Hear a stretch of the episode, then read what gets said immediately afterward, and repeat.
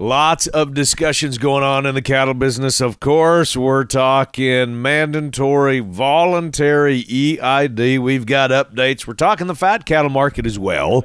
The Ranch It Up, Herd It Here weekly recap when we come back.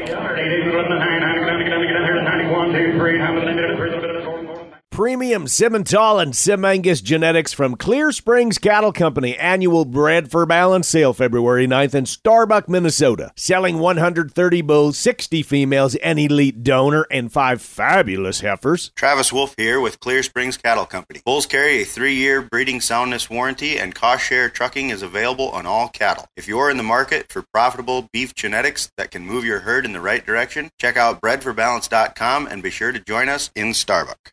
The quick, fast, easy, all in one location to look at bull sales. Head to ranchchannel.com. Check it out on your phone. Ranchchannel.com. All the information on one page at your fingertips videos, catalogs, everything. Ranchchannel.com. Crew, the countdown is on to the Prairie Hills Gelbvieh Annual Bull Sale Saturday, February 10th at the ranch north of Dickinson, North Dakota. Gelbvieh, Balancer, and Red Angus Bulls. Bid and buy online at dvauction.com. Catalogs and videos available at prairiehillsgelbvieh.com and ranchchannel.com. Good news all the way around in the cattle complex, especially the fats in the live cattle complex. Higher this week. Earlier in the week, three bucks higher. That's awfully darn good news.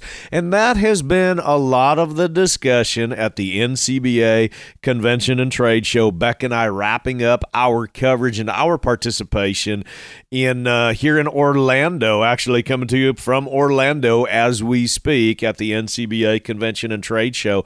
And of course, so much discussion around the mandatory EID. Boy, howdy, social media has been blowing up earlier this week.